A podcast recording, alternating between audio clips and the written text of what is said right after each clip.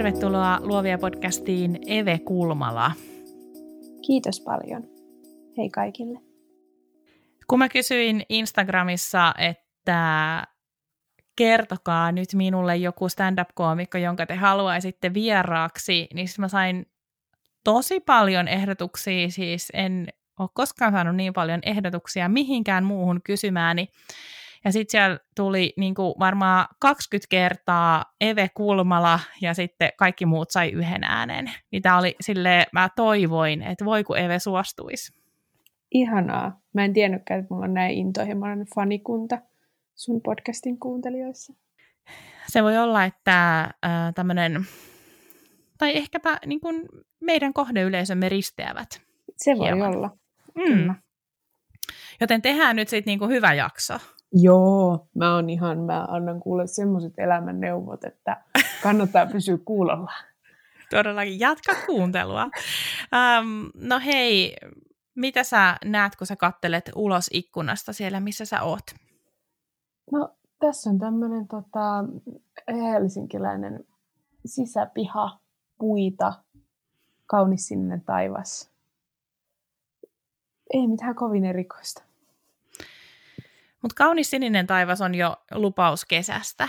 Se on just näin. Vähän aurinko pirskottaa tuolta, mutta ei, ei kuitenkaan sit sille, että se ihan paistaisi silmään, mikä on sitten kuitenkin valittamisen aihe sekin. Kyllä, niinpä pääasiat ei koskaan ole ihan tyytyväinen. Mm, Joo. Hei, mutta, mutta heille, jotka ei nyt sitten välttämättä ihan tiedä, kuka on Eve Kulmala, niin Pähkinänkuoressa saat siis helsinkiläinen koomikko, joka edistää yhdenvertaisuutta käsikirjoittamalla yhteiskunnallista satiiria, tai kuten sä itse jossain IG-storissa sanoit, sketsilöitä. Sä rakennat sun vitsit feminismin ympärille ja sä punch uppaat, mä muuten opin tämän termin penkomalla sinusta juttuja. Punch uppaat ronskisti, mutta rakkaudella patriarkaattia. Sä oot hostannut Kiintiökoomikot komediapodcastia yhdessä Inka Valiman kanssa, ja sit sä oot kirjoittanut juuri julkaistun Hauskan tytön käsikirjan. Tulevaisuudessa sä tuotat komiikkaa lavoille ja somefiideihin sun oman tuotantoyhtiön Comedy Queenin kautta.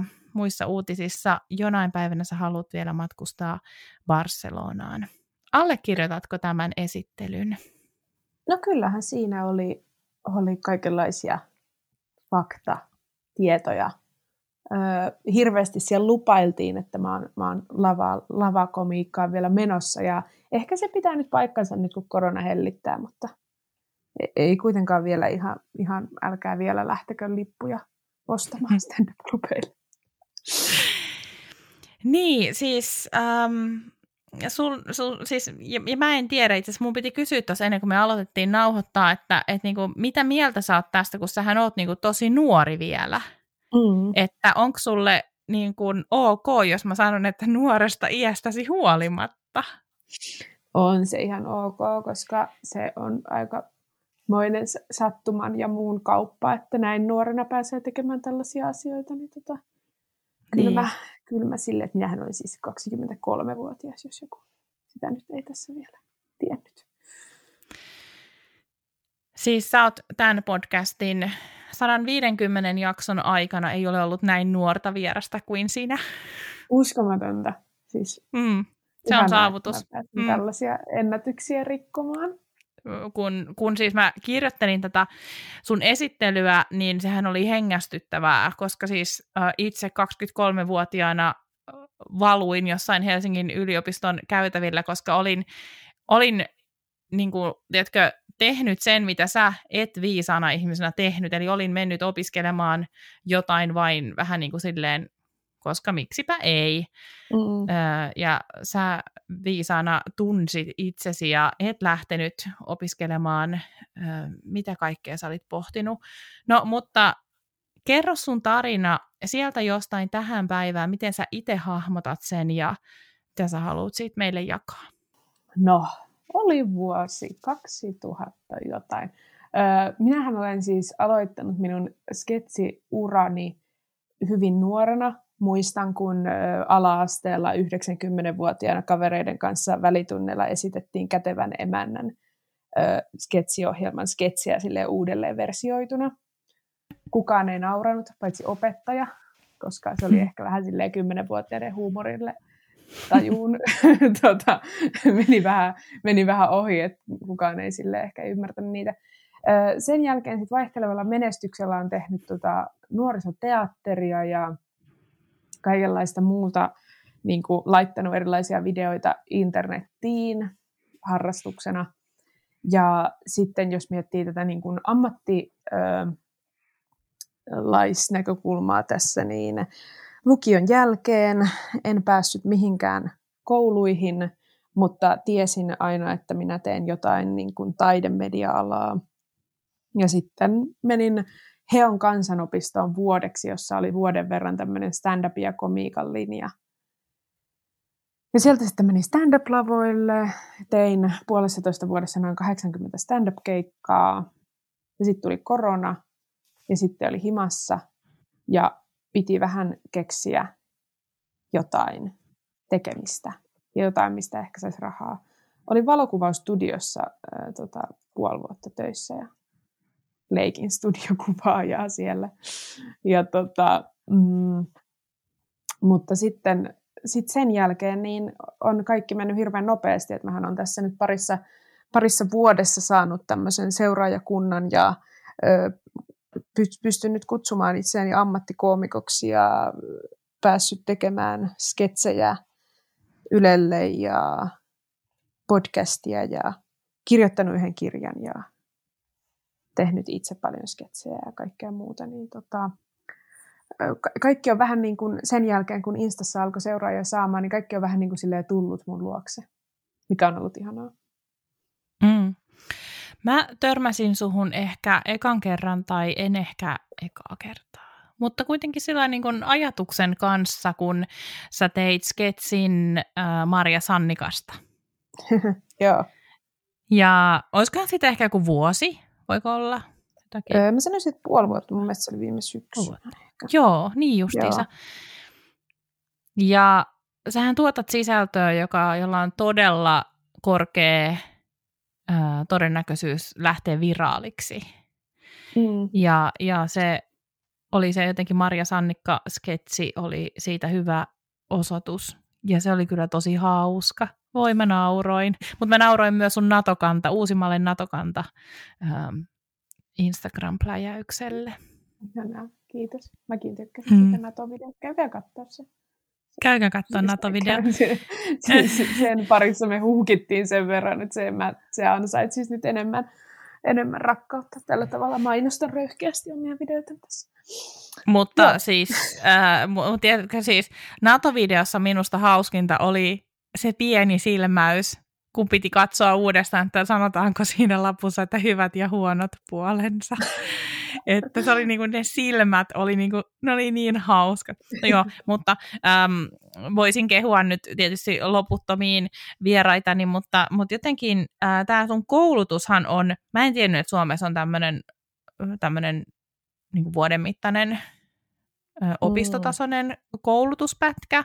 Mitä sä ajattelet sen merkityksestä tähän sun uralle, että oliko se semmoinen tarvittava vai missä olisit ilman sitä?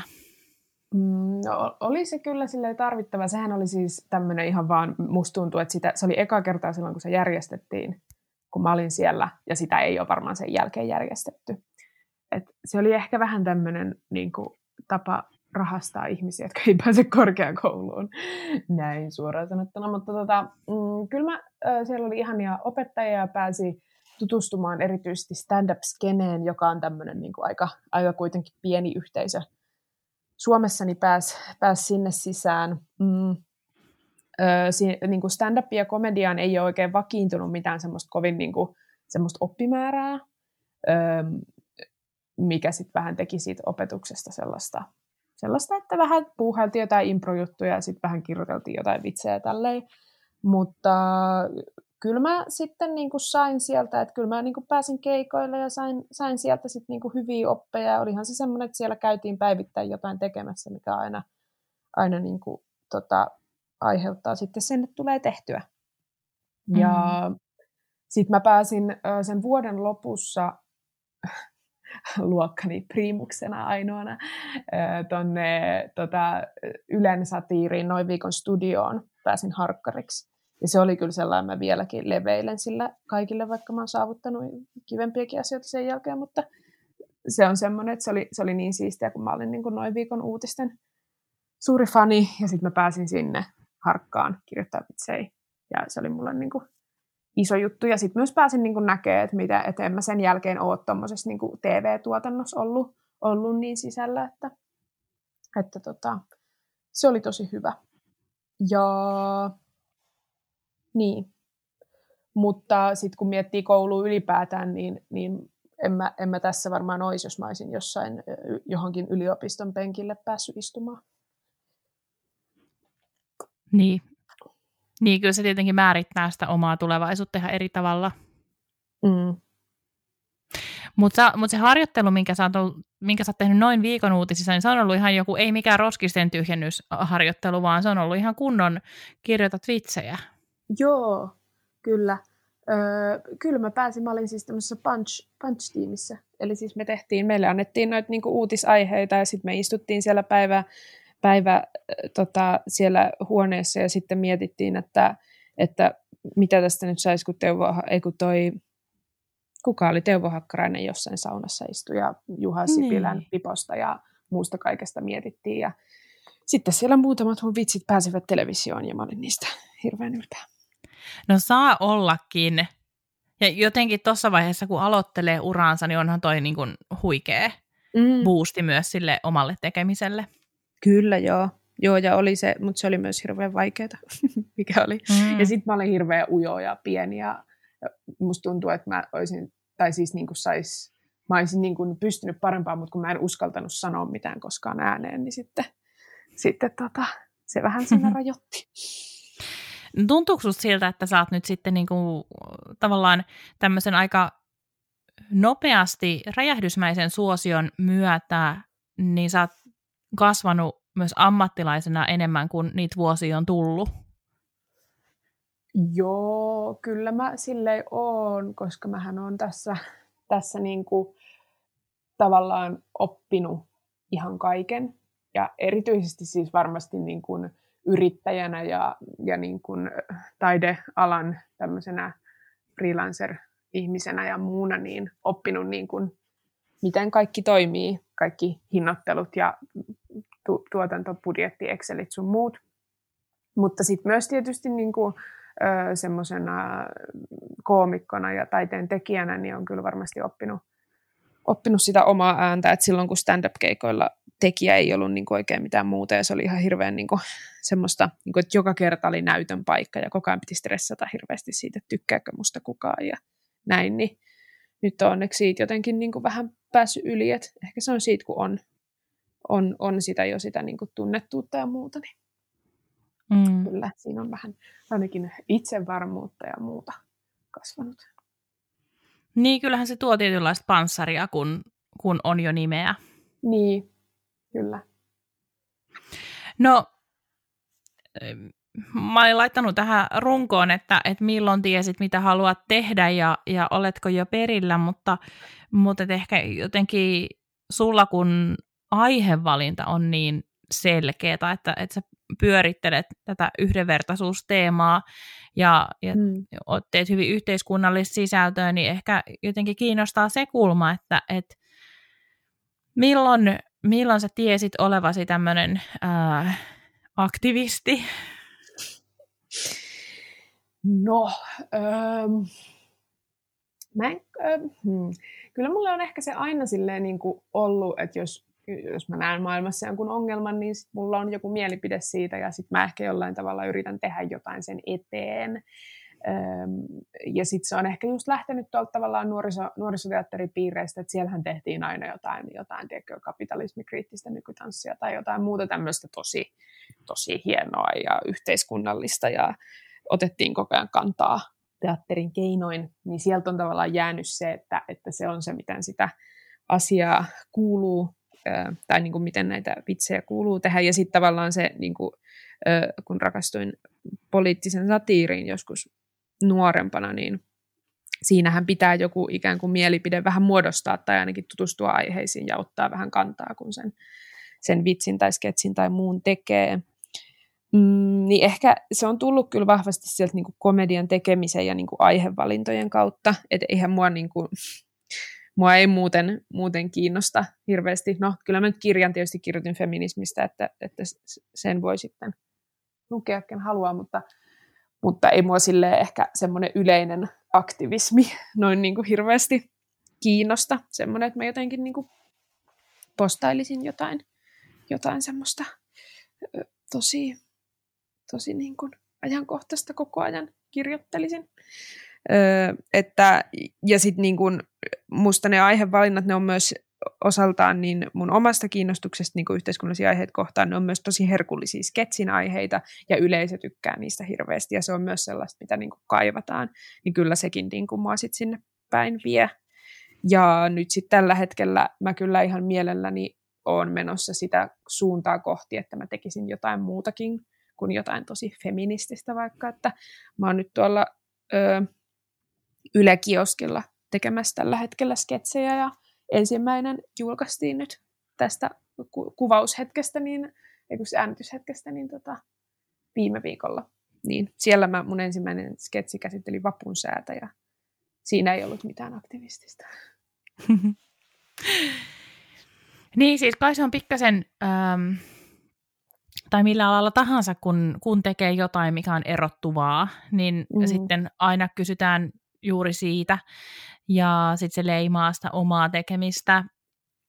Miten hankalaksi sä koet nyt siitä, siitä leimasta eroon pääsemisen, tai onko sulle tarvetta päästä siitä sitten eroon eroon? No en mä usko, että... Mm, se nyt on sillä, että kyllä, kyllä mä niinku, tavallaan ei mua niinku haittaa olla mikään feministikoomikko, että mä sitten toivon, että mä voin, vaikka mä, vaikka mä tämän leiman on saanut, niin mä, mä voin silti tehdä kaikkea muutakin. Ja mä uskon, että ihmiset kyllä, että jos tekee niin kuin hyvää komiikkaa ja hyviä vitsejä ja näin, niin tota, ihmiset kyllä tykkää. Siis mähän olin esimerkiksi viime kesänä Yle Xn kesäjuontaja, mikä sitten ei, ei ole ehkä jäänyt, jäänyt niin pahasti kenenkään mieleen, mutta se, se, oli siis, se oli siis, mä oon super suuri Yle X ja muutenkin niin kuin radiotyön fani, ja sitten mä rakastan niin kuin kaikki komedi, komediapaneeliohjelmia ja muita tällaisia niin kuin aivan, aivan semmoista niin kuin, mm, viihdettä, millä ei ole mitään niin kuin sen yhteiskunnallisempaa merkitystä.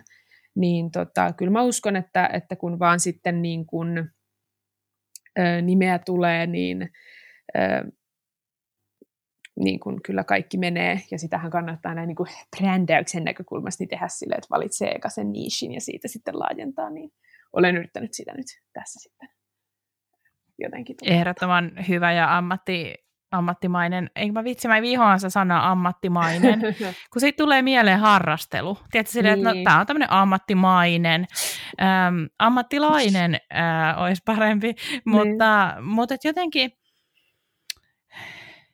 tai jotenkin itse ajattelen silleen, että, että onhan se ihan hurjan tärkeä lisäarvo saada ihmiset nauramaan. Ja siis mm. semmoinen niin kuin hyvän olon lisääminen. Ähm, mutta meneekö raja sulla sitten siinä, että et, et sä et rupea, niin kuin, tämä op, juuri oppimani termin, että sä et rupea niin kuin punch down, että siinä on niin kuin tämä raja. Joo, kyllä se, kyllä se menee, ja se on mun mielestä aika semmoinen, että se ei hirveästi niin kuin rajoita että, että mä pystyn kyllä ka- kaiken huumorin, mitä mä oon tehnyt, lähes kaiken. Tietysti nyt näissäkin on aina vähän harmaan sävyjä ja voi sitten miettiä, että, että niin kuin, näitä nyt voi lähteä, että mikä vitsi on nyt mitäkin, mutta siis pääpiirteittäin aina käytän tätä punch up-metodia ja se tekee niin kuin, ja vaikka mä niin kun vitsailisin just jostain vapun säästä, niin mä teen sen silleen niin sanotusti feministisesti, että mä en sano siinä vaikka mitään rasistista tai sovinistista, mikä on aika monen saavutus silleen, jos sen saisi siinä vapun sääsketsissä tehtyä. Mutta niin, niin kun, se, se on kyllä semmoinen, että te, teen mä sitten niin kuin mitä tahansa yhteiskunnallista tai, tai jotain ihan tota, muuta huumoria, niin kyllä mä niin kuin, sitä punch-appia sovellan, eli lyön aina ylöspäin, eli en tee vaikkapa rasistisia tai seksistisiä vitsejä. Mä olin just ajattelin, että pitäisi ehkä nyt varmaan sitten määritellä kuuntelijoille, että mitä nämä, ähm, nämä tarkoittaa, mutta todella lyödä ylöspäin ja lyödä vähän niin kuin vyön alle, eli alaspäin. Mm, kyllä. Touchdown, eikö niin? Mm. Joo. No, mitä sä ajattelet, että, että mikä on nyt ollut sitten se semmoinen käännekohta sun uralla, että jotenkin tuli se semmoinen läpimurto tai, tai sitten jotenkin muuten, miten sä itse ajattelet sitä? Mm. No kyllä se oli tuossa niinku koronan, öö, milloin se oli, 2021 alussa, niin mulla alkoi tulee, siis se 10 000 seuraajaa Instagramissa oli aika semmoinen. Et sitä ennen, kun oli yrittänyt ottaa mihin tahansa yhteyttä, niin ei ollut vastattu ja näin. Ja sitten heti, kun olisi 10 000, mikä nyt tietysti on vähän silleen karuu, mutta tavallaan kun oli se seuraajamäärä, niin sitten tuli niin kuin maili alkoi huutaa ja tuli kyselyä mistä tahansa, että tuutko, tuutko tänne tekemään sketsejä esiintymään ja näin. Että tota, se oli tosi siistiä. Ja sitä ennen ehkä, e, sitä edeltävät tapahtumat oli ehkä se, että mä olin sitten niinku, ö, työttömänä tai aloittelevan yrittäjänä. Mä olin silleen, että mun pitää nyt perustaa firma, kun en mä osaa missään normityöpaikalla olla kuitenkaan. Niin, tota, niin sitten mä aloin tekemään, tekemään noita mun sketsejä ja sitten ne alkoi saamaan just vähän tota, enemmän kuin niissä käsiteltiin just vaikka jotain valkoista etuoikeutta tai jotain tällaisia, ne alkoi saamaan niin näyttökertoja, kun oli ehkä vähän jotain uutta. Ja sitten mä kysyin Instassa, että haluaisiko joku tulla tekemään munkaan niin editointiyhteistyötä. Ja sitten yksi mun seuraaja, Nea Leino, ö, otti yhteyttä ja hän sanoi mulle, että joo, että aletaan, niin kuin, että ei tarvi aluksi maksaa mitään, että aletaan tekemään näitä silleen monta viikossa. Ja sitten se alkoi siinä tota, toimii hyvin, että mulla tuli sitten siinä vuodenvaihteen jälkeen se kymppitonni seuraajia täyteen. Ja sitten aloin sen jälkeen vähän niin maksaa Nealle ja maksan edelleen aina välillä, kun sen kanssa yhteistyötä tehdään. Ja tota, sitten mulla niinku siinä sen vuoden aikana niin tuli sille 20, tai niinku tuhannesta seuraajasta 20 000. Et se oli niinku toi vuosi 20 ja 21, niin oli siinä se tavallaan se käänne, että mm, seuraajat on tässä aika tärkeässä asemassa. Niin, kyllähän se yleisö aina, jos jotain äm, luovaa työtä tekee, niin harvoin sitä kuitenkin nyt sit ihan, ihan itseään varten nykertää. Ja tietysti sun, sun työssä se yleisö varmaan ihan sama kuin kuka tahansa esittävää taidetta tekevä, tekevä niin ähm, kaipaa sitä myös energiaa ja vastakaikua sieltä yleisöltä. Kyllä, joo. Mitä sä ajattelet, millaisia paineita se on luonut sulle, että, että susta on tullut, tai profiloitunut niin paljon jotenkin niihin, e, niihin IG-sketseihin, että on, onko jotenkin semmoinen, että on apua, apua, nyt mun pitää olla tekemässä uutta ja äm, nyt seuraajat vaativat tätä ja voi ei näkyvyyteni on lopahtanut. Millaisia ajatuksia toi koko Instagram-meininki sus nyt herättää? Mm, no kyllähän siinä on ollut vähän sellaista, että on, on ollut sillä, että ihmiset on tullut hirveästi just kyselee, että ota tähän kantaa ja ota tähän kantaa ja, ja näin, että just viime vuoden puolella erityisesti oli. Ja sitten silloin...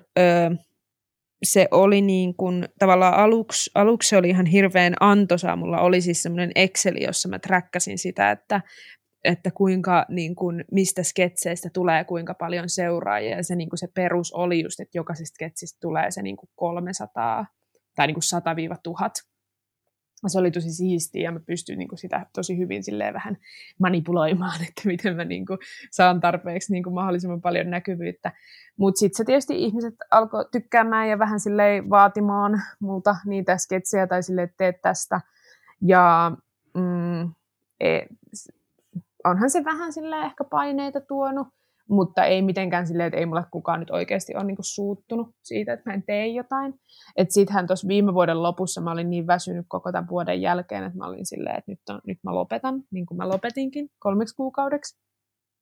Ja tota, öö, se oli ihan hyvä, hyvä semmoinen, että mä postailin vähän, vähän sit muita juttuja ja, ja niin tein yleisölle selväksi sille, että nyt mä en tee näitä sketsejä, vaan nyt mä teen, teen muuta ja tälleen. Ja nyt kun mä aloitin sitten taas tässä maalis-huhtikuussa tekemään uudestaan, niin se oli kyllä tosi, tosi ihana huomata, että miten, miten niin kuin hyvä vastaanotto sieltä tuli. Mm.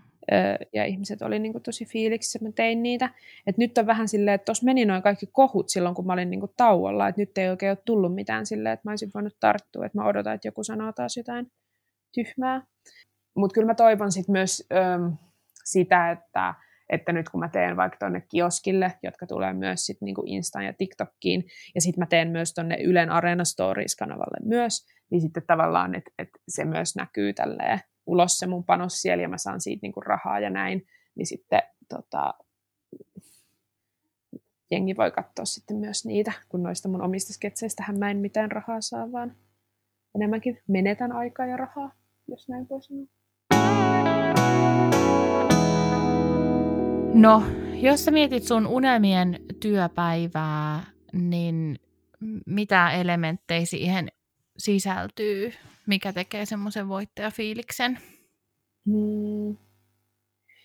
Mä oon tehnyt aika paljon niin nyt yksin töitä, kun on tietysti pandemia ollut ja yksin yrittäjänä olen ja näin, niin mä kyllä niin ehkä haluaisin työpäivään jonkun tämmöisen yksin kirjoittelu hetken tai sitten jonkun ö, tota, kuvausjutun tai jonkun muun, että mä voisin tehdä. Mutta sitten toisaalta nyt kun on lähtenyt niin tuonne tota, vaikka Ylelle tekemään, niin kyllä se oli aika kivaa sille, että meillä me niin kuin, ihan luksusta, että meillä on niin kuin, tuottaja ja lavastaja ja kuvaaja ja muita näyttelijöitä, ja sitten me mennään sinne ysiltä ja me lähdetään sieltä viideltä pois ja me käydään lounasravintolassa syömässä.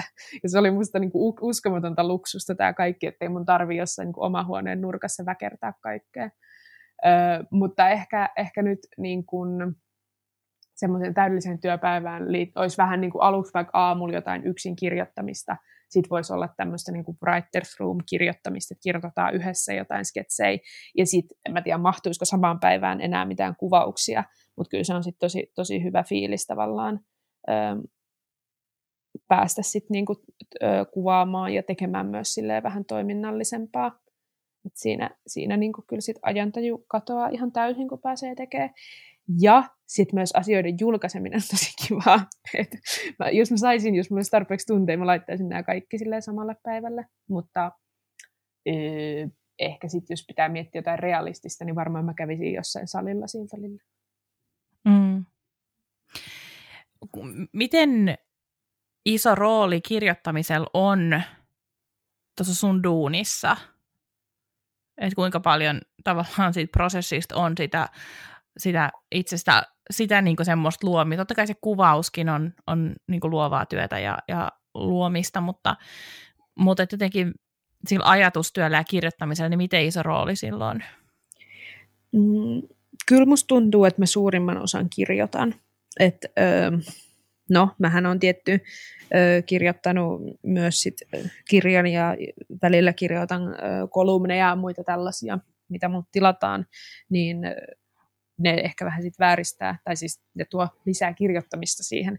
Mutta kyllä niin kuin tavallaan se, se niin kuin luovin, luovin työ tapahtuu siellä, että sitten varsinkin jos me tehdään vaikka tuommoinen, kun Ylen Arena Stories Instagram-sivulla on tämmöinen Eve Kulmal Show, jota me nyt tälläkin hetkellä mun editoija kuvaajan kanssa tehdään, eli siis mun, mun tekemiä sketsejä vaan julkaistu siellä, niin, tota, niin kyllä se tavallaan mulla se suurin duuni on siinä kirjoittamisessa, että se kestää niin kuin monta viikkoa tavallaan se, että mä ajattelen ne sketsit ja kirjoitan ne ylös, että sitten se kuvaaminen on siihen vain niin kaksi päivää, ja sitten kun mä en tee editointia, niin, öö, niin, tota, niin sit se, se, ei, se ei ole mun pöydällä, pöydällä ollenkaan.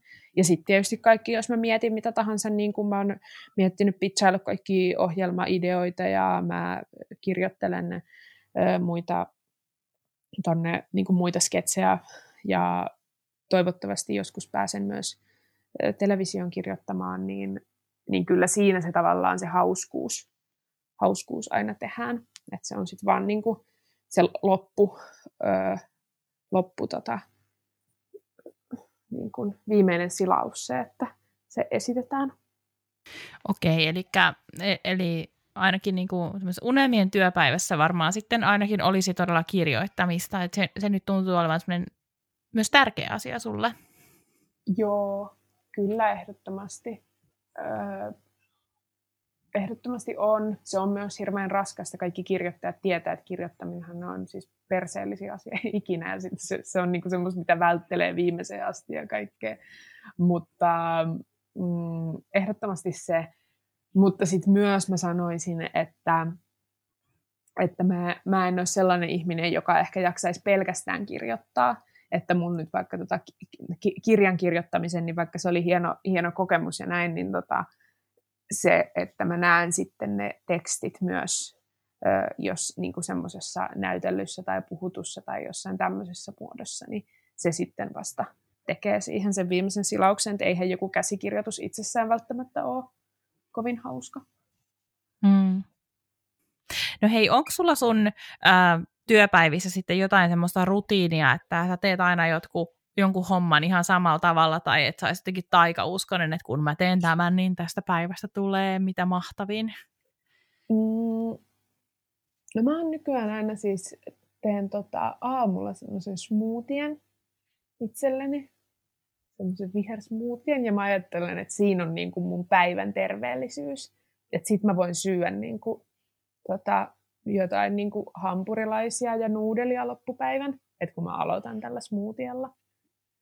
Ja smoothie ei kauheasti niin kuin, silleen, poista nälkää, että mä syön sit yleensä seuraavan aamiaisen tai lounaan, joskus niin kuin tänäänkin syön kymmenen aikaan. Että tota, se ei silleen toimi. Mutta mulla on tosi vähän mitään rutiineita, koska mulla ei ehkä ole ke- kerennyt niinku kehittyä, ja sitten mulla on niinku viikot niin erilaisia, kun pitää juosta kaiken maailman tota, kuvauksissa ja podcast-äänityksissä maanantaisin ja muuta tämmöistä. Niin mm, niin, tota, totta. Ö, niin se, mutta mä tykkään kyllä tosi paljon, ehkä se on myös töiden välttely, mä tykkään kyllä tosi paljon käydä sille aamulla tai, tai lounaalla tai muuten niin salilla tai lenkillä ja sitten mä juon sitä ennen aina energiajuomia.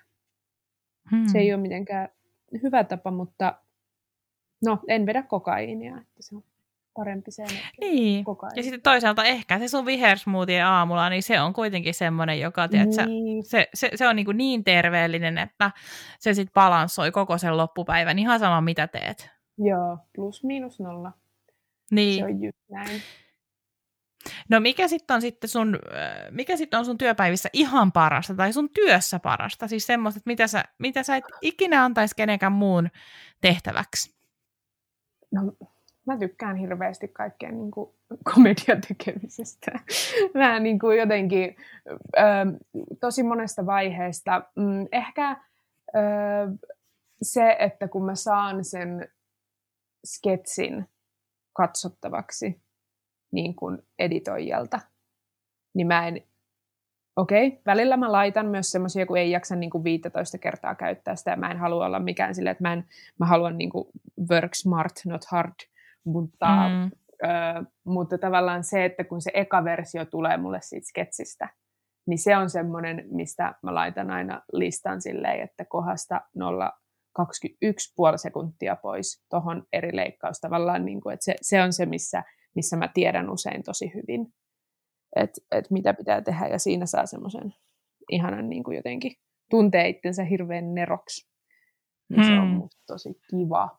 Mm, toi tollanen, äh, kun sanoit, että tuntee itsensä neroksi, niin toihan on tavallaan just se, mikä, mikä soisi jokaiselle ammattilaiselle sen fiiliksen, että jotenkin tiedostaa sen, että mis, minkä tavallaan hallitsee sairaan hyvin vähän sille intuitiivisesti.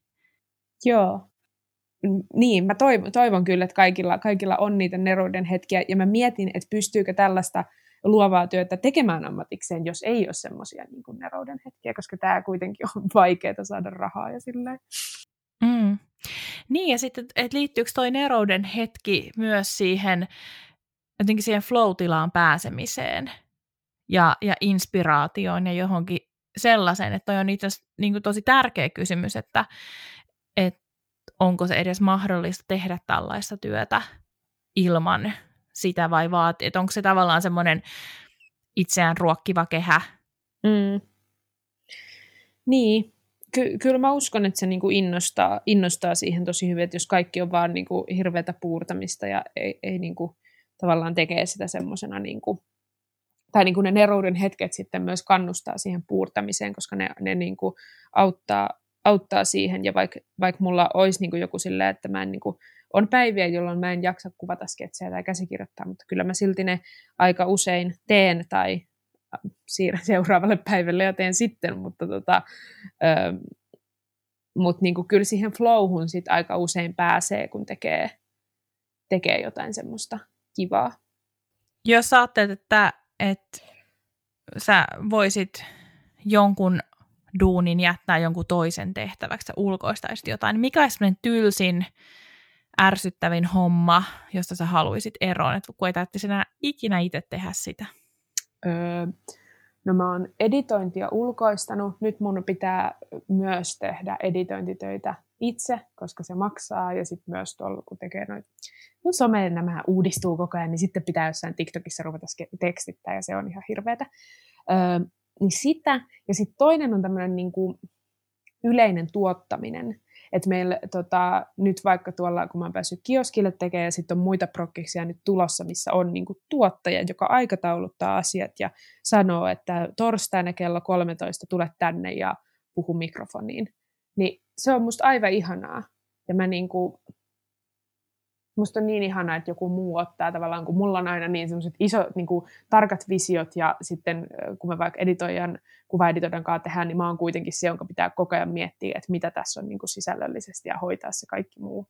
Niin tämmöinen niin tuottaja-ihminen, joka juoksee hakemaan mulle rekvisiittoja ja järjestää asioita ja lähettää kuvauspaikoille meilejä, niin, niin tota, sen mielelläni ulkoistan ja toivon, että sellaisessa jossain prokkiksissa saan jatkossa olla, missä on tuottaja, eikä mun tarvitse tehdä asioita. Mm.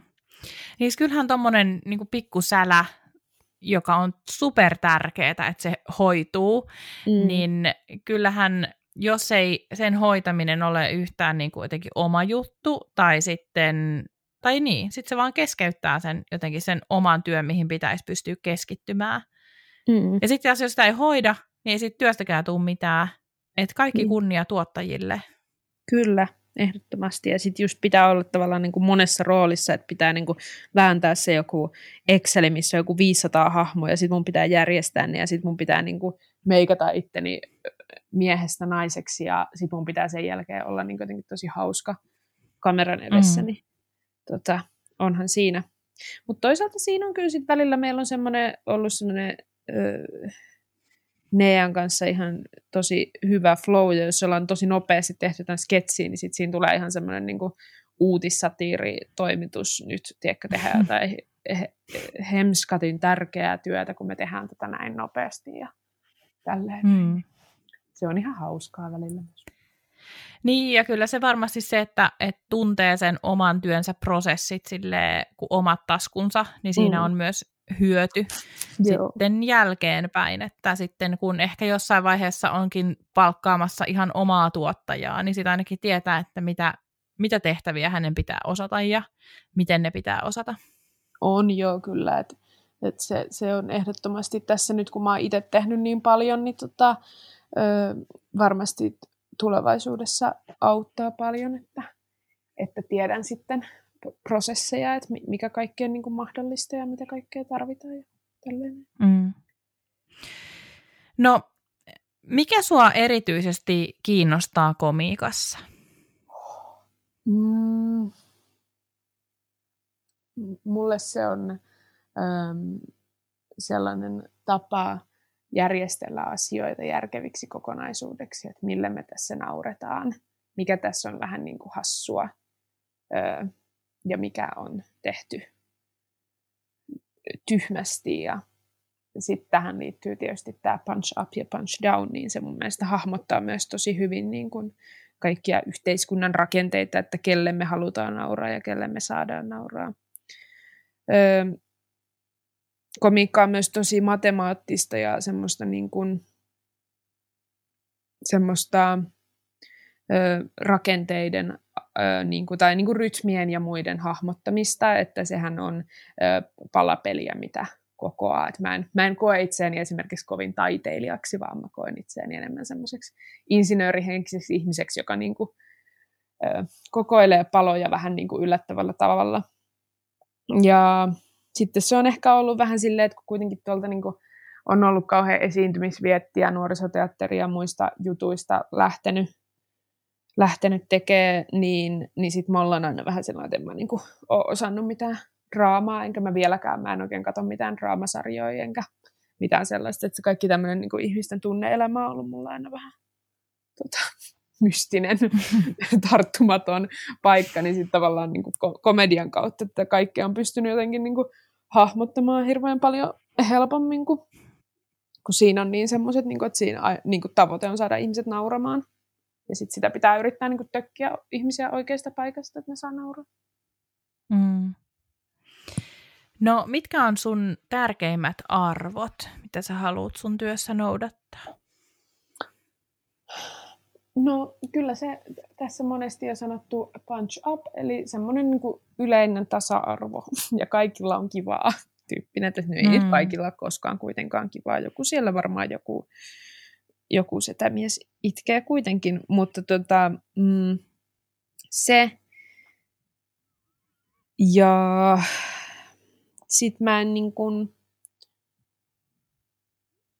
ehkä just sit, sitä kautta tavallaan se, että, että niin komedia voisi ehkä, kun alalle tulee just mun kaltaisia uusia tekijöitä, niin sitten komedia voisi naurattaa sitä kautta, että yhä useampia, että, että jotkuthan just pelkää hirveästi vaikkapa sitä, että nykyään ei saa mitään sanoa eikä millekään nauraa ja kaikkea sensuroidaan, mutta mä taas enemmän ehkä näkisin sen silleen, että, että nykyään yhä useampi saa nauraa, koska aikaisemmin on vaikka tosi suppeelle yleisölle niin etuoikeutetulle ihmisille tehty vitsejä, joilla on naurettu niin just alaspäin ja ikävästi. Niin nykyään sitten kun me tehdään niin kuin monenlaista huumoria, niin sitten monenlaiset ihmiset saavat nauraa. Ja sitten, en mä tiedä, ehkä yleinen semmoinen, että ei tarvi ottaa hirveän vakavasti hmm. asioita tosi moni sanoo, että et, et pitää olla hyvä meininki ja jotenkin kiva, kiva tehdä sitä duunia. Ja sitten jos mä mietin, itse mä ollut 11 vuotta yrittäjä, niin kyllähän se itse asiassa on se kaikista motivoivin ja semmoinen tsemppaavin juttu. Se kun näkee, tekee jossain prokkiksessa tai ylipäätänsä vaikka tekisi yksi, mutta jonkun asiakkaan kanssa hommia, niin kyllähän se, että meillä kaikilla oli hyvä fiilis sitä tehdessä, niin on ihan äärimmäisen tärkeä juttu. Vaikka se kuulostaa ehkä vähän semmoiselta, tietysti, että no tämä nyt on vaan tämmöinen, että voi kun kaikilla olisi kivaa, mutta kun kaikille ei ole aina kivaa. Mm. Joo, kyllä ehdottomasti, että kyllä niin kuin tavallaan öö,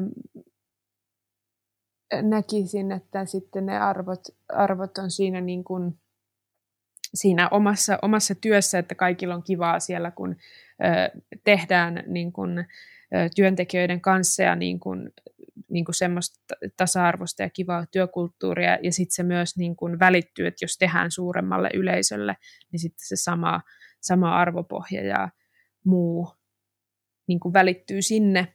Ja sitten mä ehkä näkisin tässä myös näissä arvoissa niin tärkeänä sen, sen arvon, että että, tota, että mä kuitenkin näin nuorena on päässyt tekemään tällaista työtä. Totta kai siinä on paljon et, etuoikeutta ja onnea mukana, mutta, niin kun, ö, mutta se, se että, että se on tosi siistiä, että mun ei ole tarvinnut mennä opiskelemaan niin kuin sosionomiksi, koska mä olisin ihan todella huono siinä.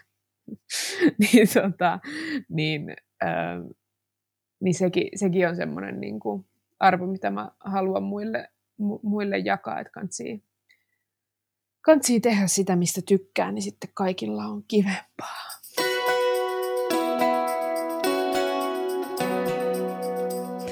No sä tuossa jo, jo sivusitkin sitä, että sä oot, teet Instagram-videoita, joista ei makseta sulle mitään, mutta mm. totta kai se on, tuo välillisesti sulle tuloja sitten, sä oot saanut kustannussopimuksen tai näin, ja varmasti niin kuin asiat niin kuin usein yrittäjillä, niin ne menee niin kuin samaan pussiin kuitenkin sit lopulta.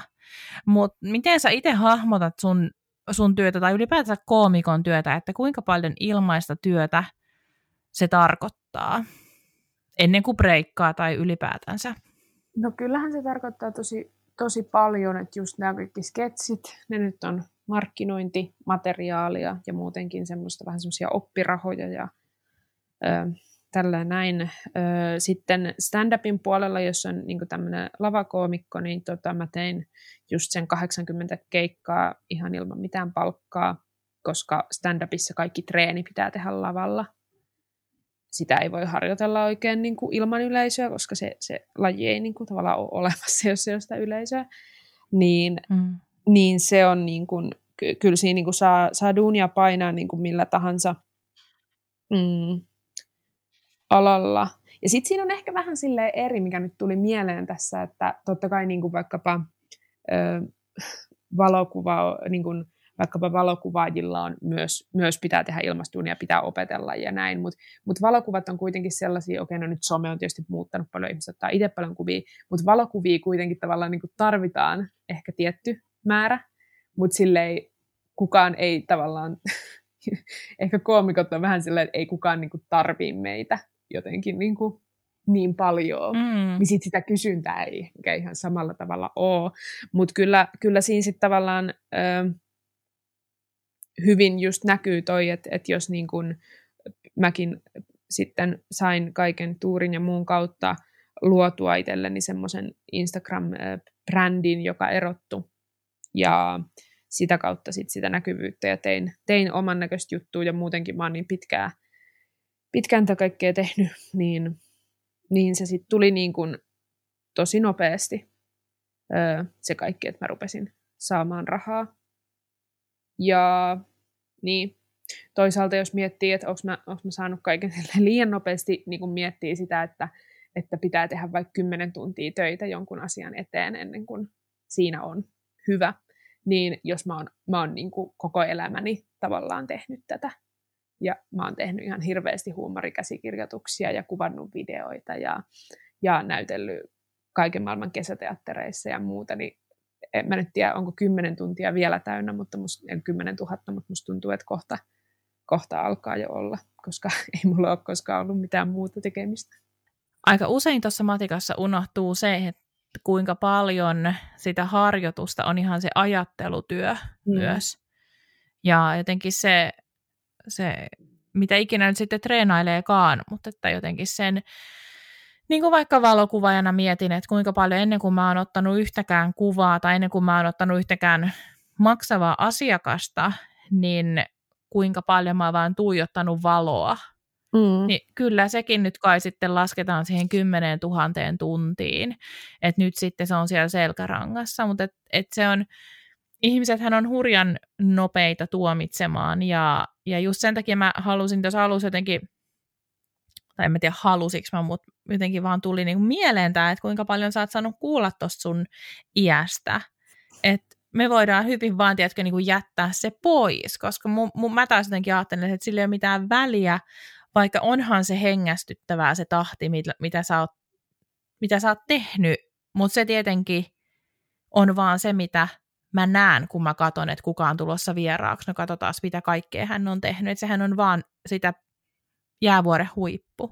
Niin, kyllä se, siis mun ikää tuodaan tosi vähän esiin missä, ei kukaan tiedä, että mä oon 23. Kaikki luulee, että mä oon okay. 32. Öö, no, ei nyt ihan, mutta tota, se on jotenkin, ehkä se ei ole sit niin, jos mä näyttäisin nuoremmalta, niin sit se voisi olla silleen, että vau, miksi tämä miksi, miksi tää pikkutyttö on päästy tänne. Mutta tota, mut joo, kyllähän se on, se on tietysti ihan, ja, ja onhan se, tota, mua se ei silleen, musta se on silleen ihan kiva, kiva se ikäasia siinä mielessä, että, että jos mä vaikka teen jotain vitsejä tai niin kuin itsestäni tai muuta, niin sitten niin kuin, että mä oon näin nuori, että mä en ole niin kuin vaikkapa, mä en muista 2000-luvun alkua, koska mä olin niin mm. niin pieni silloin, niin sitten tavallaan se, että ei mulla ole sit tietyllä, tietyllä tapaa, vaikka mä kuitenkin sille aika kypsään ikäisekseni ja, ja teen semmoisia tosi aikuismaisia juttuja työkseni ja muutenkin, niin, niin mulla on silti se semmoinen niin parikymppisen kokemusmaailma, koska en mä ole, niin kuin, en mä ole kerennyt elää, en mä ole kerennyt katsoa kaikkia sarjoja 2000-luvun alusta, mistä ihmiset puhuu. Niin. Niin, niin kuin sä, että vaan sulle ei vaan voi olla kenenkään muun kokemus niin. maailmaa kuin omaa. Mm, niinpä. No, tota, no tuossa puhuitkin Neasta, eli editoijastasi, mutta millaisia muita sun itsen ulkopuolisia resursseja sulla on käytössä? ketkä mm. pyörittävät Eve Kulmalaa? No, kyllähän mulla on ihan hyvä tuloiset vanhemmat, joilta mä olen saanut lainaan rahaa silloin, kun ö, sitä ei ole ollut ja on saanut just niin kuin, tota, jos on pitänyt vaikka jotain kameraa ostaa tai muuta, niin on sitten saanut niin kuin lainaa, että se on kyllä ihan, ihan todella, todella tärkeä juttu, että on se, on se niin kuin, ö, rahallinen tukiverkko siellä, koska sitten pystyy ottaa myös yrittäjänä niin kuin riskejä paljon enemmän, kuin tietää, että ei joudu kodittomaksi. Niin tota, mm, se on tosi hyvä. Sitten mitäs muuta? Mä teen yksin aika paljon.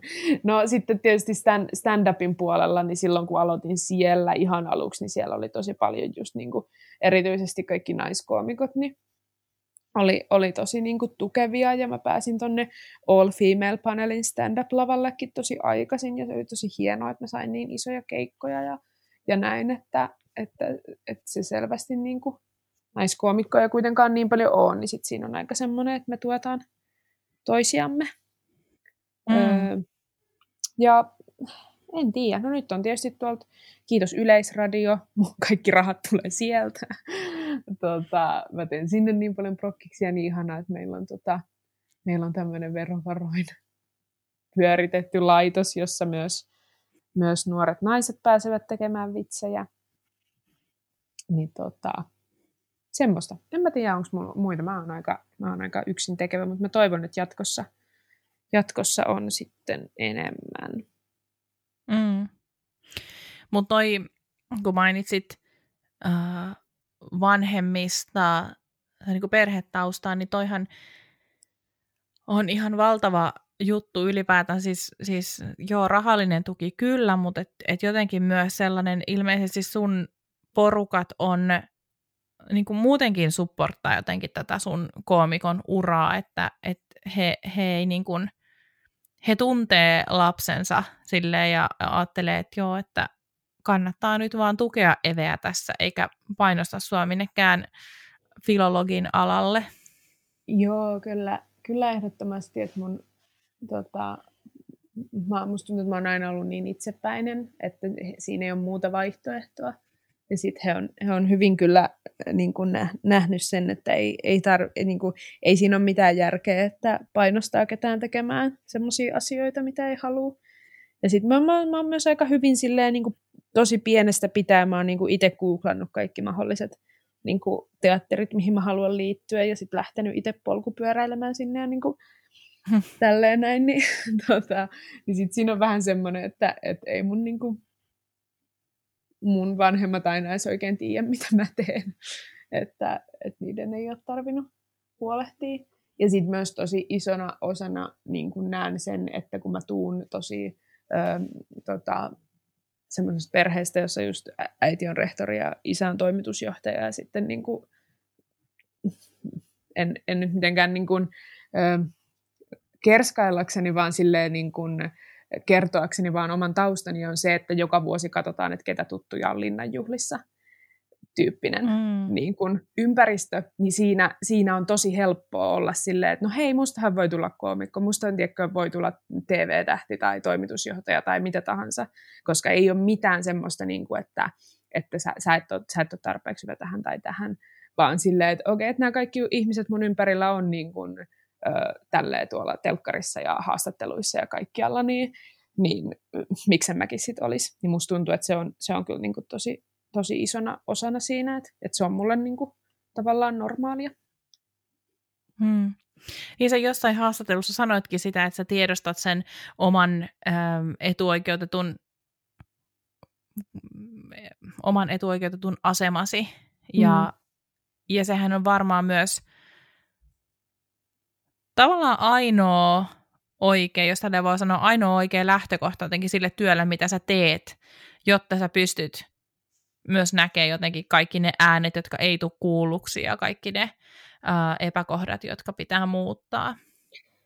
Joo, kyllä se niinku, tota, se niinku, kyllä siis jos haluaa niinku vaikka ö, luovalle alalle tai muuta, niin mä näen kyllä ehdottomasti, että siinä pitää olla aika etuoikeutettu, että on semmoinen niin kuin mahdollisuus siihen, että voi, voi lähteä niin kuin tällaista tavoittelemaan.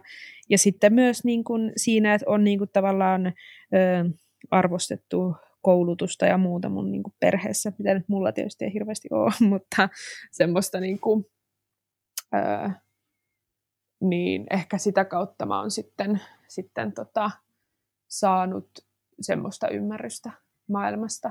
Mutta mä oon siis kyllä, sehän tässä on, että kun kermaperseenä syntyy, niin on nuorena hirveä kusipää.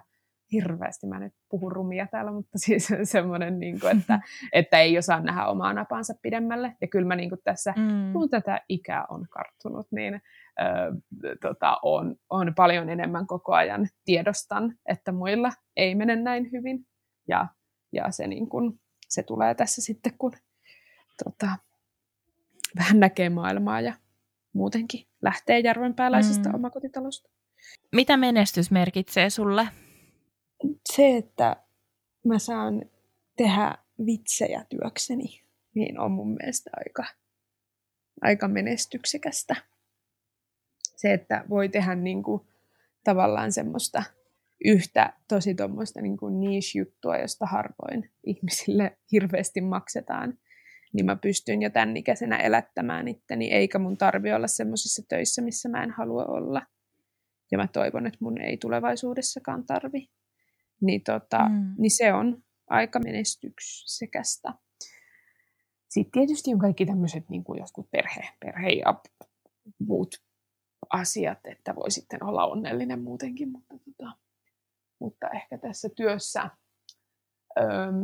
tykkään myös ajatella kaikkia semmoisia, että haluan voittaa erilaisia palkintoja ja muutenkin päästä prime timeen ja kaikkea, mutta musta tuntuu, että, että, tota, että ne kyllä tulee sieltä, jos on tullakseen. Ja sitten myös ehkä semmoinen, että, että niinku tavallaan tekee sitä, mistä tykkää. Ja jos niin kuin, musta on tosi siistiä se, että mä oon vaikka tajunnut, että mä en tykkää mistään korkeakulttuurista. Että mun ei tarvitse tehdä mitään niin kuin draama-elokuvaa, joka kertoo kahden ihmisen kohtaamisesta. Ollakseni jotenkin niin kuin arvostettu taiteen tekijä. Että et mulle, musta olisi tosi siistiä, jos mä pääsin niin kuin vaan tekemään elämässäni sketsejä ja komediaohjelmia ja öö, en mä tiedä, mä pääsin tekemään radiotyötä, se oli mun iso unelma. En, ei sit, mä tajusin, että tämä ei ole se, mitä mä haluan tehdä pitkällä aikavälillä, mutta niin kuin, että se, että mä pääsin Yle Xlle kesäksi, niin se oli niin kuin sellainen, että siitä mä olin haaveillut ihan tosi pitkään. Hmm. Niin tavallaan myös se, että, että tietää sen, että mi, mikä on oikeasti kivaa, niin se on mun mielestä aika saavutus ihmisille. Hmm. No, mitkä on sun semmoisia henkilökohtaisia ominaisuuksia, joista sä ajattelet, että on hyötyä tässä sun uralla? Mm, no mä oon aika semmoinen ö, tietyllä tapaa järjestelmällinen ihminen. Mä näen kaikenlaisia tämmöisiä rakenteita tosi hyvin ja mä osaan niin kun, ö, esimerkiksi konseptoida ja, ja niin kun luoda semmoisia kokonaisuuksia, joista ihmiset tykkää. Eli siis tämmöinen niin kuin, sen lisäksi, että tietysti osaan, osaan tehdä niin kuin, tämmöistä huumoria ja vähän niin kuin taidepuolta, niin mä osaan myös tosi hyvin tehdä niin kuin, vähän tämmöistä brändityötä ja, ja niin kuin näkemään, näkemään niitä rakenteita niin kuin siellä.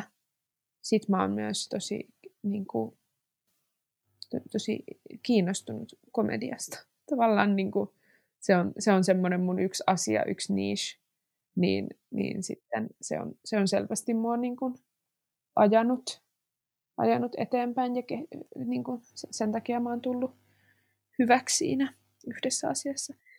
Plus mä oon ihan hyvä myös silleen pyörittämään yritystoimintaa, että mä oon silleen järkevä ihminen. Sä et hassaa sun rahoja. Hassaa? Mitä se tarkoittaa? Niin kuin... Hassata on niin kuin tuhlata. Tuhlata. Okei. Okay. Niin. Mikäköhän yleissivistyksen puute mulla oli tästä, mä en tiedä. Öö. No se oli, kato, eikö se oli varmaan tämä 15 vuoden ikäeron puute. se voi olla Tai siis 15 se. vuoden ikäero, niin. niin. Mm. Joo, äh, tota, Joo, en mä, no, en mä nyt mikään kovin tarkka mun rahoista ole, että voisin olla tarkempikin, mutta...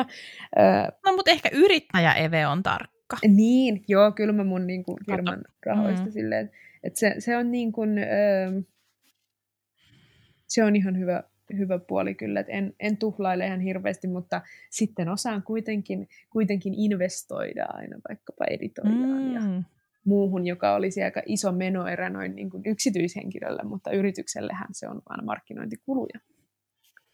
Kyllä, ja se vapauttaa sun aikaa sitten johonkin muuhun.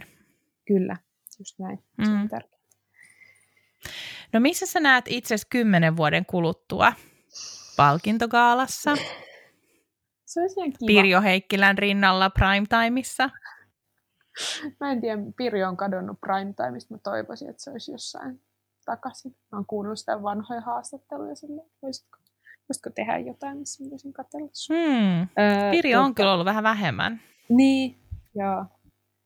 Öö, kymmenen vuoden kuluttua mä toivon, että mä, on, mä en ihan tiedä vielä mihin suuntaan mä oon päätynyt näitä tämän alan juttuja tekemään, että onko se sitten enemmän leffaa vai TVtä tai niin stand-upia. Mutta mä toivon, että mä oon niin päässyt tekemään näitä näit juttuja. Voi olla, että mä toimin vaan esimerkiksi ohjaajana, että mua ei sitten enää näy missään niin kuin kasvona hirveästi. Että mulla ei ole mitenkään kovin tärkeää se, että mun naama on jossain. Öö, vaan se enemmänkin, että mä pääsen luomaan niitä kokonaisuuksia. Mm, Kyllä mä voisin niin kuin Venla-palkinnon ottaa, tai vaikka ehdokkuuden, että ei haittaisi. Hmm. Mm. Yksi Venla, kiitos. Niin, mutta ei se nyt pakko ole välttämättä esim, esim. seuraavan kolmen vuoden sisällä tulla, että voi se tulla just vaikka kymmenen tai 15 vuoden. Neljän vuoden, neljäntenä vuonna. Niin. No tuleeko sulla mieleen joku neuvo, jonka sä oot urallasi saanut, joka on nyt sit siivittänyt sua eteenpäin, jonka sä haluaisit meille jakaa? Mm, no kyllä se sale on se, mitä mä oon tässä nyt monta kertaa jo droppaillut, kun mä kuuntelin siis jotain, siis mä oon kuunnellut tätä, tätä podiakin, mä en ole vielä, onko mä sanonut sitä, mutta mä oon kuunnellut tätä mun niin kuin joskus vuosi pari sitten täältä. Hienoja oh. sain sinulta yeah. luovana yeah. työskentelyyn mä kuuntelin sitä silloin, kun mun piti eka niin kuin joku tämmöinen niin kuin hinta mun jollekin sketseille laitteesta. Mä olin ihan että mitä, mitä näistä hmm. maksetaan.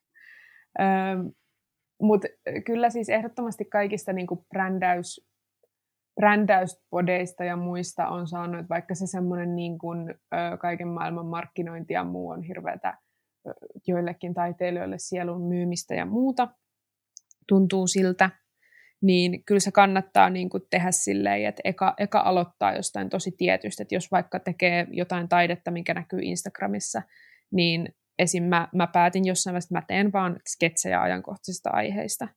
Ja sitten vaikka toi Tympeät tytöt Instagram on mun mielestä hyvä esimerkki siitä, että, että siellä on niitä, niitä kuvia ja tekstejä, eikä mitään muuta. Niin ehkä semmoinen just, että, että keskittyy ekaksi yhteen asiaan ja sitten laajentaa. Että nyt esim. mulla on paljon vapaampi vapaampi, niin kuin, että mun ei koko ajan tarvitse olla stressaamassa siitä, että, että jos mä teen jonkun videon niin, että saako se niin kuin katsoja ja pysyykö mä jotenkin pinnalla, vaan se on enemmänkin sitten sellaista, niin kuin, että, että pääsee tekemään ja teen mun seuraajille ja tälleen näin, että ehkä sitten se, ja sitten myös ehkä vastapainoksi se, että tota, mitä mä sitten olen itse tässä huomannut, että ei sitten tarvi olla koko ajan niin jotenkin tarkka jostain brändiväreistä, että onko ne nyt samat joka kuvassa, että kun mä oon kuitenkin ni, ni, niitäkin niin kuin jotenkin nihkeillyt niin paljon, niin mm. ei ketään kiinnosta niin paljon. Siis tosi hyvät neuvot ja jotenkin ehkä ähm, itsekin voisi pyöritellä enemmän just tota ajatusta, mikä on, on siis niin, kuin niin siis todella 110 prosenttisesti totta, ja nyt joku kuuntelija ärsyntyy, kun mä sanon 110 prosenttisesti, koska niin ei voi olla, kun se on 100 prosenttia vaan. Mutta 100 prosenttisesti totta siis se, että et, äh, jotenkin enemmän mahdollisuuksia tulee eteen, kun ensin menee se kärki edellä tosi tiukasti, ja sitten tulee niin kuin äärimmäisen joko tunnetuksi tai hyväksi tai mielellään molempia niin kuin jossain jutussa, ja sitten se siitä lähtee laajenemaan, ja ää, jotenkin Joo, toi toi on niin kuin jotenkin ihan superhyvä. Ja hyvin sanotit just sen, että, että ähm, kannattaa niin kuin valita joku juttu ja sitten saada nimeä siinä. En mä tiedä, sanoit sitä nyt just näin, mutta mä sanoisin näin. Joo, kyllä.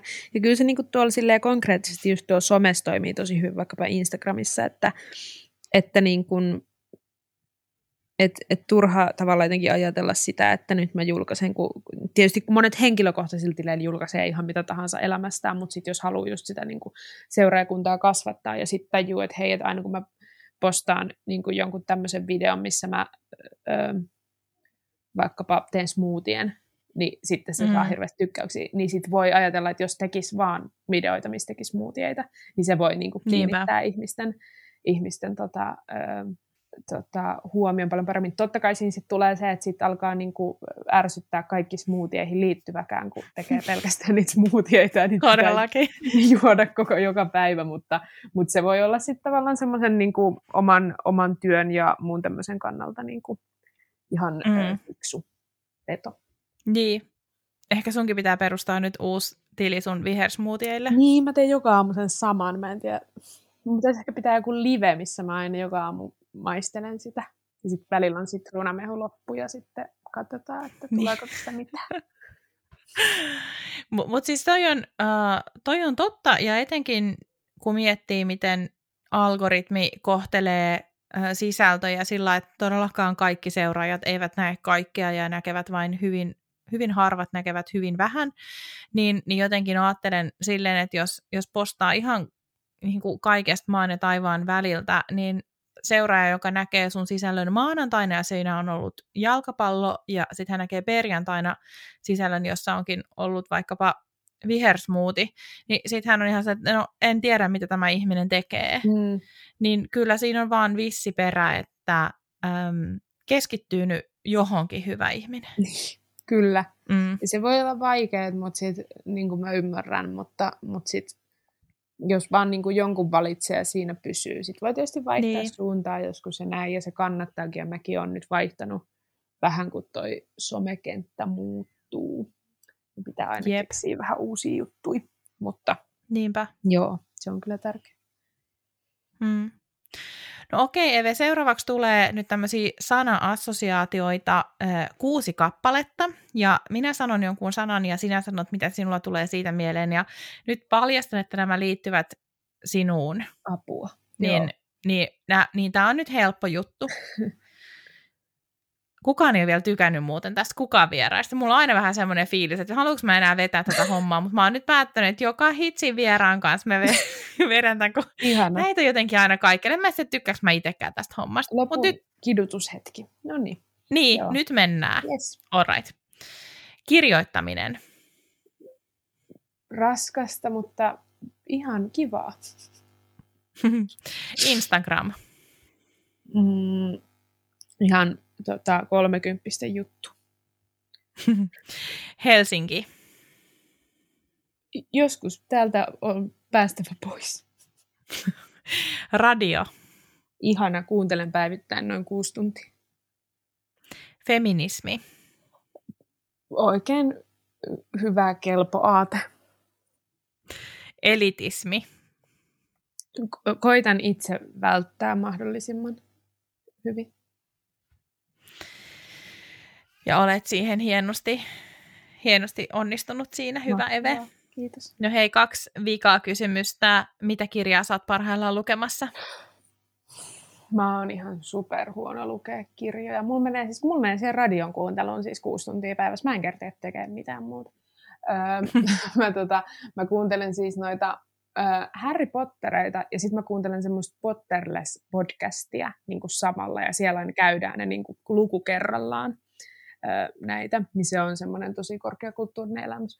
Ja sitten mulla on nyt vähän tauolla, mutta voisin ehkä aloittaa uudestaan sen Ismo Leikolan ö, tota, kirjan, jatkaa sitä. Se on se Suokuokka ja Hollywood, jossa se tota, kertoo, millaista on olla koomikkona ö, Jenkeissä, niin se on, se on kyllä ollut ihan viihdyttävä niin kuin alusta asti. Onko sulla muuten ja mä lupasin, että siis tulee nämä kaksi kysymystä, mutta koita nyt kestää. Nyt tulee vielä. Uh, onko sulla mitään niin semmoista kansainvälistymistoiveita vai onko sä su, niin tyytyväinen Suomessa? Öö, no mä en tykkää matkustella, koska siinä on kaikkea turhaa sosiaalisointia ja muuta outoja makuja ja mistä mä en pidä. Hmm. Öö, mutta mä tykkäisin kyllä, haluaisin nähdä maailmaa jollain tapaa, joten, joten niin kuin töiden perässä muuttaminen olisi mun mielestä tosi kiva. Ja kyllähän siis tavallaan, jos kaikki menisi niin kuin mahdollisimman korkealentoisesti, niin tota, voisi olla siisti, jos pääsisi Ismon tavoin jenkkeihin vaikka tekemään. Että ehkä sitten niin kun olisi, olisi just kiva vaikka käydä Euroopassa ehkä keikoilla, jos sellaisia tulee, mutta sitten jos niin kun asettaisi tavoitteet tosi korkealle, niin kyllähän se Hollywood, semmoinen niin kun maailman komedian keskus on. Että hmm. se olisi hienoa. Mutta katsotaan uskallanko. Mä en osaa puhua englantia. Osaan mutta se on pelottavaa. Hmm. Eve, missä sut löytää netistä? mut löytää Instagramista, at Eve Kulmala. Siellä on mun kaikki sketsit, mitä mä oon tehnyt tähän mennessä. Niitä voi nyt katsoa tosi monta. sitten mä teen Instagramiin myös Yle Kioski Live. Teen sinne. Ja sitten myös arena.stories. Teen sinne. aina toisinaan tulee sketsejä. Ja tota, olen liittynyt myös juuri TikTokkiin ja saanut siellä paljon kommentteja, jotka on jotain 13-vuotiaiden kirjoittamia. Mä en ymmärrä niistä yhtään mm-hmm. mitään, mutta sieltä löytyy myös Eve Kulmala. Ja mä ajattelin, että sinne mä voisin nyt alkaa tekemään jotain tosi hip and cool nuorisolaissisältöä. Niin tota, katsotaan, mitä tulee, mutta TikTok on nyt vähän pelottava paikka, että mä ymmärrän, jos et halua liittyä. Siis mä, mä jotenkin niin näen TikTokissa ihan loputtomasti mahdollisuuksia, mutta, äh, mutta jotenkin se niin kuin läsnäolo siellä pelottaa mua. Vähän ehkä sama kuin YouTubessa, siis silleen, niin kuin, että, tai miten se pitäisi nyt sanoa, ei boomerina, YouTube, niin, tota, niin, niin jotenkin, että siis se on, tuntuu, että siellä on niinku ihan täysin vapaata riistää ja kuka tahansa voi tulla sanomaan mitä tahansa ja, ja, ja jotenkin Oh, mä en ymmärrä sitä tarpeeksi, mutta, mutta TikTokissa mä näen kyllä todella paljon mahdollisuuksia. Joo, kyllä ehdottomasti Insta on ollut siitä hyvä, että siellä aika lailla kuitenkin mä saan tosi vähän vihaa esimerkiksi Instagramissa, mm. vaikka mä teen tuollaisista aiheista, niin se on hyvä, että se siellä niin kuin aika hyvin seuraa ja kunta ja muutenkin semmoista, joka tykkää noista aiheista, niin näkee ne, näkee ne videot. Ja, öö, mutta sitten TikTokissahan se, jos varsinkin jos se menee sinne niin kuin tavallaan sinne For You-pageille, sinne mistä kaikki sit, niin kuin, se tulee kaikkien mm-hmm. eteen, niin sitten se saa paljon näyttökertoja, mutta sitten se myös tulee niiden ihmisten silmille, jotka sitä ei ö, halua nähdä, ja sitten ne ilmaisee sen siellä kommenteissa. Mm. Jep. Et joo, siinä on kyllä, mutta toisaalta siinä on myös sit mahdollisuudet, siellä esimerkiksi seuraajamäärät on ihan hirveän kovia, että mulla on 20 000 Instassa, ja sehän ei olisi TikTokissa vielä mitään. Niin, Tämä on totta. Niin. Eve, kiitos, kiitos, kiitos sun ajasta ja kaikesta, mitä meille jaoit. Mä toivotan sulle kaikkea hyvää jatkoon, menestystä ja, ja, ja, ja, ja nyt mun täytyy varmaan mennä tilaamaan sun NATO-pakettia. Ihana kuulla laita tilaukseen. Ö, kiitos paljon, että sain olla täällä podissa juttelemassa. Tämä oli hauskaa. Kiitos, että kuuntelit tämän Luovia podcastin jakson. Luovia on puhetta taiteesta, yrittäjyydestä ja luovuudesta. Minä ja vieraani autamme sinua rakentamaan itsesinäköisen bisneksen, jota haluat vaalia, kasvattaa ja kehittää intohimolla eteenpäin. Mikäli pidit kuulemastasi, jatketaan juttua somessa Löydät podcastin Instagramista at luoviapodcast ja minut tililtä Noni Annette. Liity myös Facebook-ryhmäämme Luovia Podcast Jälkihöyryt. Tosi faneille on tarjolla Luovia verkosto, jonka kautta pääset verkostoitumaan, osallistumaan miitteihin ja saat satunnaisesti lisämatskua minulta. Käy siis osoitteessa luoviapodcast.com kautta luovia-verkosto. Ai niin, ja muista tilata podcast.